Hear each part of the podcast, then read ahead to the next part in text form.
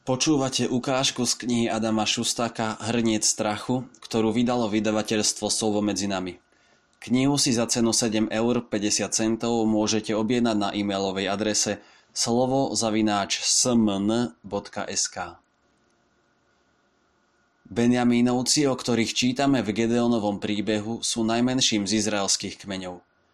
Príslušníci ostatných kmeňov si ich nejako zvlášť nevážili – a keďže Benjamín bol najmladším synom patriarchu Jakuba, celý jeho kmeň bol braný tak trochu macožsky. Benjamínovci, s ktorými hovorí Gedeon po svojom víťazstve, žijú vo vrchoch. A čo im hovorí? Toto.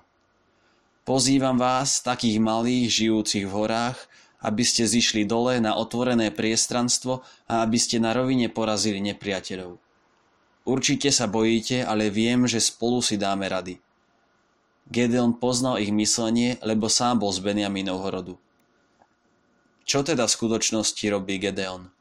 Dáva do pohybu všetkých ostatných, takých slabých ako on sám, a hovorí im, že urobia veľké veci. Odkiaľ to však má? Z jedného presvedčenia. Ja skutočne nič nemám. Mám veľmi rád slova svätého Pavla, pa, Mám veľmi rád slova svätého Pavla z listu Filipanom o tom, že to Boh pôsobí vo vás, že aj chcete, aj konáte, čo sa jemu páči. Rozumieš tejto vete? Ide aj o chcenie, aj o konanie. Pomysli si teraz, že chceš dvihnúť pravú ruku. Ty si si pomyslel, že chceš, možno iný čitateľ si povedal, že nechce. Vieš, že to, že vôbec sa ti zachcel dvihnúť ju, spôsobil Boh? Nejde len o konanie, lebo to ešte dokážem pochopiť, veď často prosíme Boha, aby nám niečo pomohol urobiť. On zasahuje, ale my konáme. Jednoduché. Svetý Pavol však píše, že aby sa ti vôbec nechcelo Svetý Pavol však píše, že aby sa ti vôbec chcelo niečo robiť, najprv musí zasiahnuť Boh. Musí zasiahnuť, aby sa ti chcelo. To je neskutočné. Gedeon mal presne taký spôsob uvažovania. Hovoril Bohu, nič nemám, dokonca sa mi ani nechce s nimi bojovať, urob, aby sa mi chcelo. A o to ide. Potom, vďaka Božiemu chceniu a konaniu, dokáže Gedeon prebudiť chcenie aj v Benjaminovcoch. Hovorí k ním takto. Viem, že ste slabí, viem, že ste z hôr, viem, že ste z malého rodu, ale to nič. Zostúpte dole, bojujme s nimi. A čo sa deje? Porážajú nepriateľov a hlavy ich kráľov prinášajú Gedeonovi. Gedeon začal prinášať ovocie, začal rozdávať a rozdávať, pričom to nepokladal za svoju zásluhu. Ešte jedna vec. Keď máš urobiť niečo, čo ťa naplňa veľkým strachom, pravdepodobne je to veľmi veľká vec v tvojom živote. Lebo keď sa pozrieme na Gedeonov príbeh a na jeho narastajúci strach, uvidíme, že strach sprevádzal všetko, k čomu ho Boh chcel povolať, ale boli to veľké veci. Ak teda máš čo si urobiť a nebojíš sa toho, nerob to. Alebo rob, ale absolútne tomu neprikladaj väčšiu dôležitosť, lebo pravdepodobne z toho nič nebude. Vieš, prečo sa Adam v raji zľakol Boha? Lebo si zrazu uvedomil, že pred ním stojí kto si, koho neovláda, koho nechápe. Boh bol pre neho taký veľký, taký očarujúci, že si s tým pocitom nevedel rady. A preto veci, ktorých sa v živote najväčšmi bojíš, skrývajú čosi dôležité. Stojí za to pouvažovať o úlohe, ktorú máš pred sebou, o...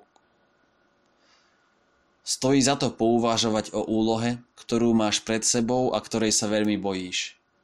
Možno máš pred sebou nejaké plány, nejakú cestu, možno nejaký biznis, vzťah, známosť, niečo, čo chceš v živote urobiť, ale čo spôsobuje, že celé tvoje vnútro paralizuje strach. Za tým strachom je vtedy niečo.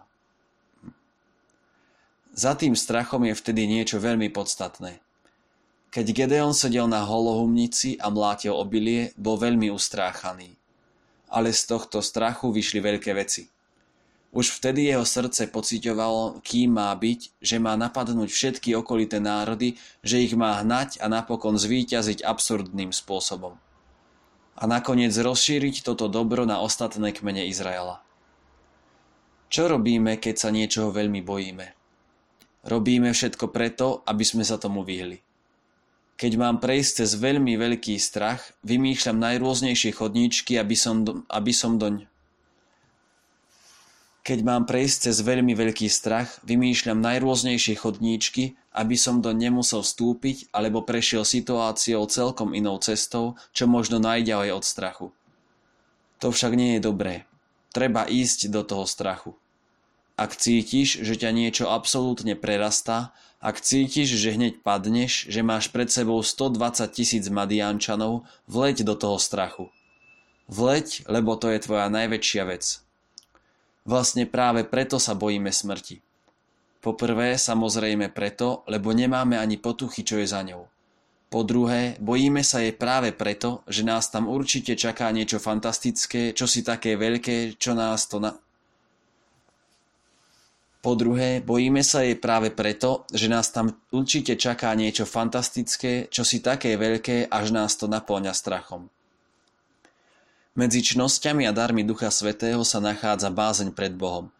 Žiaľ, často ju vysvetľujeme tak trochu hlúpo. Niektorí menovite tvrdia, že ide o to, aby sme sa Boha báli.